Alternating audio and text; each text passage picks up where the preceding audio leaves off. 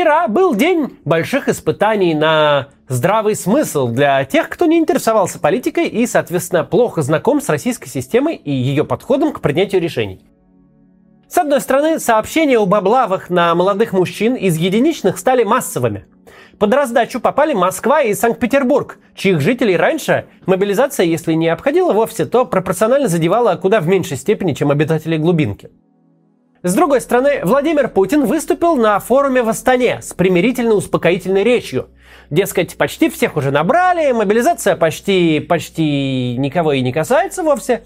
Потерпите, граждане, еще пару недель, и все будет хорошо. Произвол на деле и благодушие на словах могут ввести в ступор кого угодно. Давайте попробуем разобраться, что же в итоге случилось и кому тут можно верить.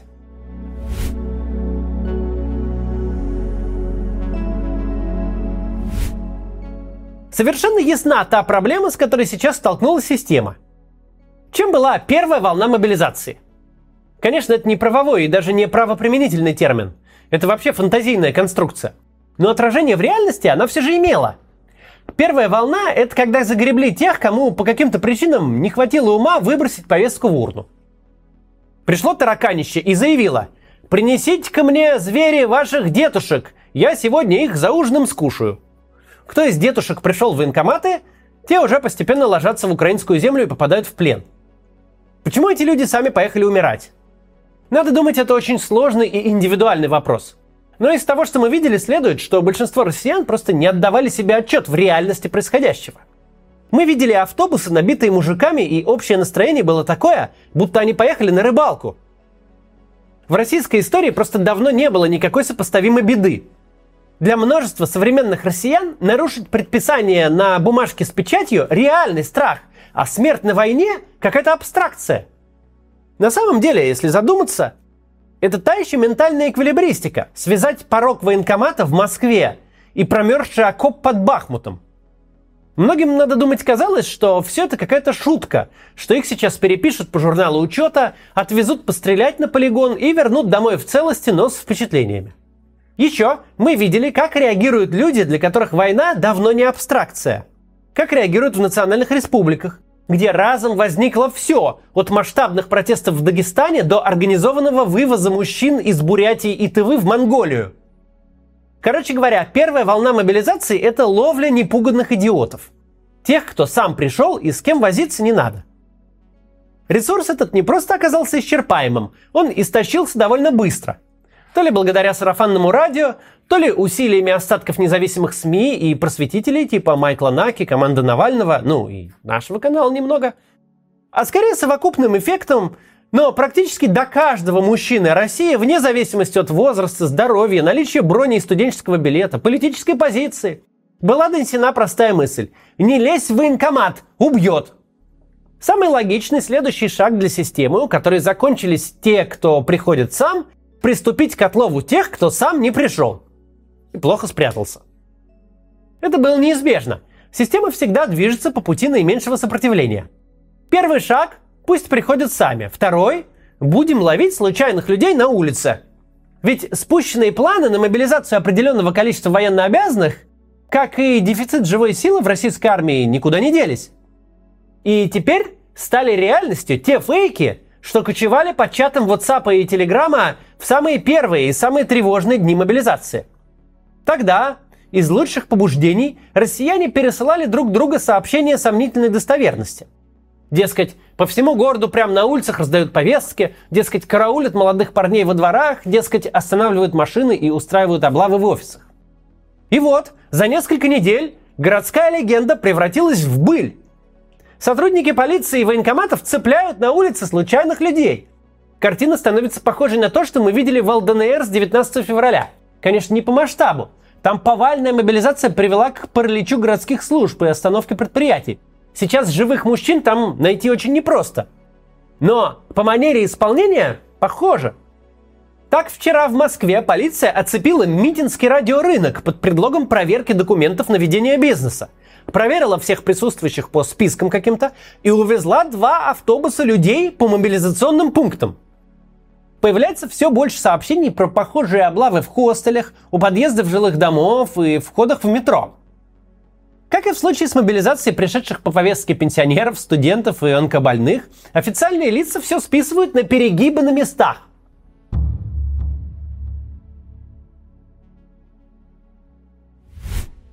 Так вчера сенатор Клишес заявил о незаконности действий сотрудников полиции и потребовал проверить все жалобы. Такой же нарратив о преступном сговоре военкоматов и полиции, саботирующих указ Владимира Владимировича, светочей наших, который ничего не имел в виду, постепенно начинает принимать российская пропаганда. Однако, как и было с ковровой рассылкой повесток, скорее всего, облавы будут продолжаться – Потому что как бы ни возмущались депутаты, как бы красочно Соловьев не призывал расстреливать военных комиссаров, как бы участливо Сибаньян не обещала лично помочь каждому незаконно мобилизованному, война требует новых людей. А значит, военкомам придется откуда-то их взять. Тем более в Астане Путин заявил, что мобилизацию планируют закончить примерно через две недели. Мы плохо понимаем, э, сколько это примерно в восприятии Путина. И напротив, очень хорошо понимаем, что обещаниям Путина верить не стоит. Однако слова его были услышаны сотрудниками военкоматов, а значит у них теперь есть дедлайн, до которого надо мобилизовать какое-то количество военнообязанных и отчитаться. Нам же вслушиваться в заявление Путина нет никакого резона. Воспринимать их всерьез – это противоречить той базовой логике, каковая была включена с самого начала. А она с самого начала была целиком портирована с коронавируса. Все решения и вся ответственность спущены на региональный уровень, губернаторы и региональные военкомы должны в меру своей испорченности выдать цифры. Если у них получается без особого шума наскрести нужное количество солдат, то они большие молодцы. Если не получается без шума и случился скандал, тогда, если не военком, то губернатор ответит за отдельные перегибы на местах по всей строгости необъявленного военного положения. Положение хуже губернаторского в России, пожалуй, только у штабов Навального, но губернаторов еще и никогда никому не жалко. При этом Принимая наименее популярные решения, губернаторы, по примеру начальства своего, спускают ответственность еще ниже, до отделов полиции, районных военкоматов, мобилизационных пунктов. Именно их силами сейчас ведется охота на молодых мужчин. Тут главное разорвать обратную связь. От Путина будут исходить успокоительные речи, а все остальные будут выполнять свой мобилизационный план – Неспособные выполнить план, без скандала губернаторы и военкомы будут сливаться сначала силами пропаганды, а затем административно и уголовно. У рядовых сотрудниках полиции и военкоматов и говорить-то нечего. Их можно, не жалея, увольнять пачками, отправлять на скамью подсудимых, направляя на них праведную народную ярость. Удастся ли разорвать эту связь? Удастся ли сделать ответственными за мобилизацию чиновников на местах? На что так активно работает пропаганда? Пока не похоже. Пока похоже на то, что с точки зрения социологии мобилизация намного хуже войны. Причем хуже войны она стала сразу после старта, когда у граждан еще оставалась самая главная опция жителей страны с авторитарным режимом – опция отсидеться. Уже тогда социология обернулась собственной противоположностью. Граждане испытывали в лучшем случае апатию, а скорее страх и ужас. Совершенно не было свидетельств, что негативные настроения как-то сепарированы от Путина – Пропаганда могущественна, но не всесильна. Как бы громко не порицали пропагандисты перегибы на местах, но нельзя а, отменить тот простой факт, что мобилизацию объявил лично Путин. Сейчас быстро важное некоммерческое объявление. Людям надо помочь уехать из Запорожья. Посмотрите, а дальше поговорим о сегодняшних настроениях.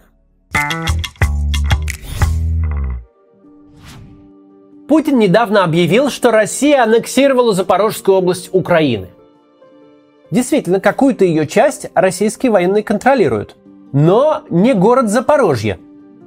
За предыдущую неделю Запорожье несколько раз подвергался обстрелам. Среди раненых и погибших есть дети. Запорожский благотворительный фонд «Счастливый ребенок» сейчас собирает средства на эвакуацию жителей. Этот фонд существует уже 15 лет и помогал детям в сложной ситуации. Сиротам, тяжело больным и из малообеспеченных семей – Фонд закупал оборудование для детских больниц, обеспечивал больным детям регулярные прогулки, развлечения и спецпитание, а с начала войны поставлял медикаменты как больницам, так и отдельным семьям. Теперь вот фонд организует эвакуацию мирных жителей Запорожья. Уже за первые сутки проекта фонд собрал сотни заявок на выезд, нашел два автобуса и оплачивает эвакуацию первых 100 человек. Эти люди отправляются в Варшаву. Фонд считает, что в Украине сейчас нет безопасных мест. И не без причины – В Запорожье много семей, которые бегут от войны уже в третий раз. Сначала в 2014 году из Донецка, потом в феврале из Мариуполя, а сейчас из Запорожья. В один автобус помещается 50 человек. Их эвакуация обходится в 3000 долларов. Нужно вывести как можно больше людей, как можно раньше. Поэтому у них каждый доллар на счету. Можете посмотреть на их сайте результаты и фоторепортажи предыдущих проектов. Все максимально прозрачно. Если вы можете помочь жителям Запорожья, пожертвуйте, пожалуйста, в фонд «Счастливый ребенок». Средства пойдут на вот эти автобусы, которые позволяют доехать до Варшавы. Если у вас есть возможность пожертвовать полные 3000 евро, чтобы целый автобус с людьми уехал из Запорожья в Варшаву, с людьми, которые хотят уехать, но не имеют возможности, то, пожалуйста, полные 3000 евро отправьте, чтобы целый автобус обеспечить. Это важно. Ссылку я оставил в описании. Итак, как будет выглядеть социология сейчас, когда опцию «отсидеться» отменили, и отменили явно и публично – когда в благополучных Москве и в Питере буквально началась охота на людей.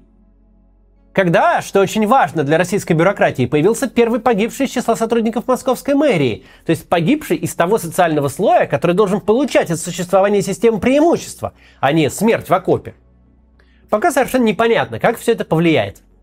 Было легко принимать на веру телевизионную версию событий войны, закрывая глаза на все противоречия – Тогда в войне участвовали парни из неблагополучных регионов, с которыми ты бы никогда и не встретился. Сложнее верить пропаганде, когда к нескольким друзьям пришла повестка, а кого-то из знакомых уже отправили на мобилизационный пункт. Еще сложнее верить телевизору, когда спускаясь в метро, ты каждый раз выбираешь наименее людный вход, пугаешься каждого стука в дверь, боишься проезжающей мимо полицейской машины. Тут уж не получится сказать, мол, политикой не интересуюсь. А ведь с фронта уже поехали первые пластиковые мешки с останками мобилизованных. Это значит, что ужас войны прочувствует не только Дагестан с Бурятией, но все регионы, где набралось достаточное количество человек по глупости, откликнувшихся на повестку. Причем эмоциональная реакция россиян на смерти мобилизованных будет гораздо сильнее, чем на смерти контрактников. Никто не успокоит себя тем, что человек сам выбрал рисковать своей жизнью – если твоего знакомого сначала заставили взять в руки оружие, а затем отправили умирать, война перестает быть для тебя абстракцией.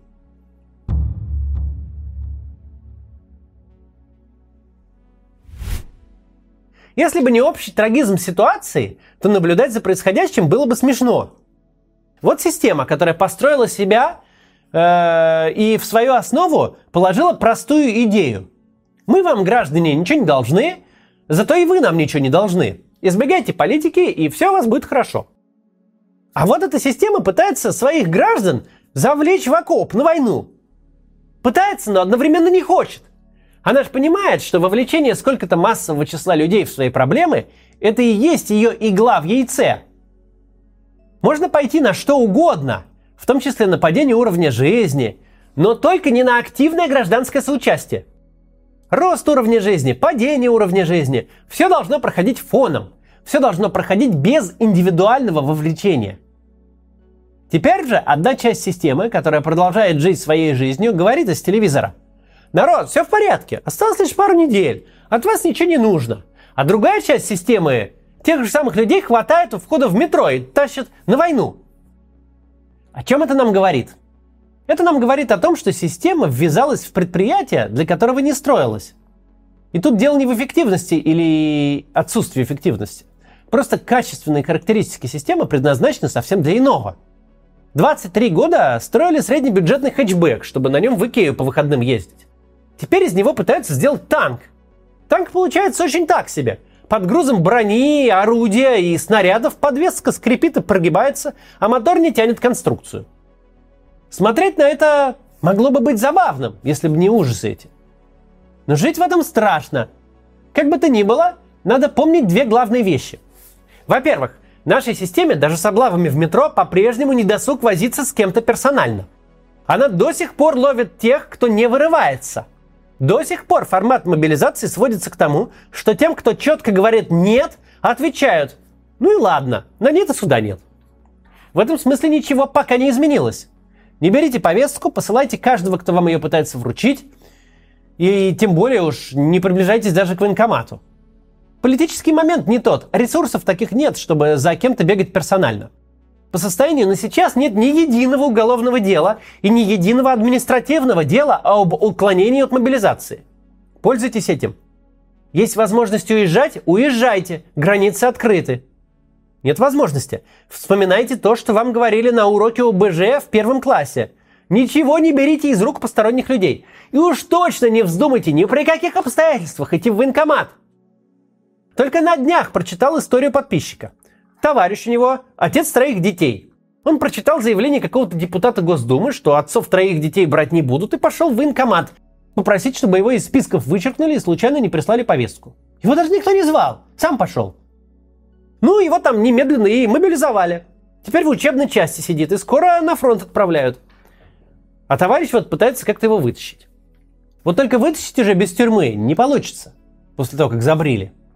Так что ни при каких условиях не дайте себе попасть в военкомат. Не ходите сами. Вырывайтесь, если тащат. Убегайте, если ну как-то вас туда, не знаю, везут. Пока вы не там, это все мелкая административка.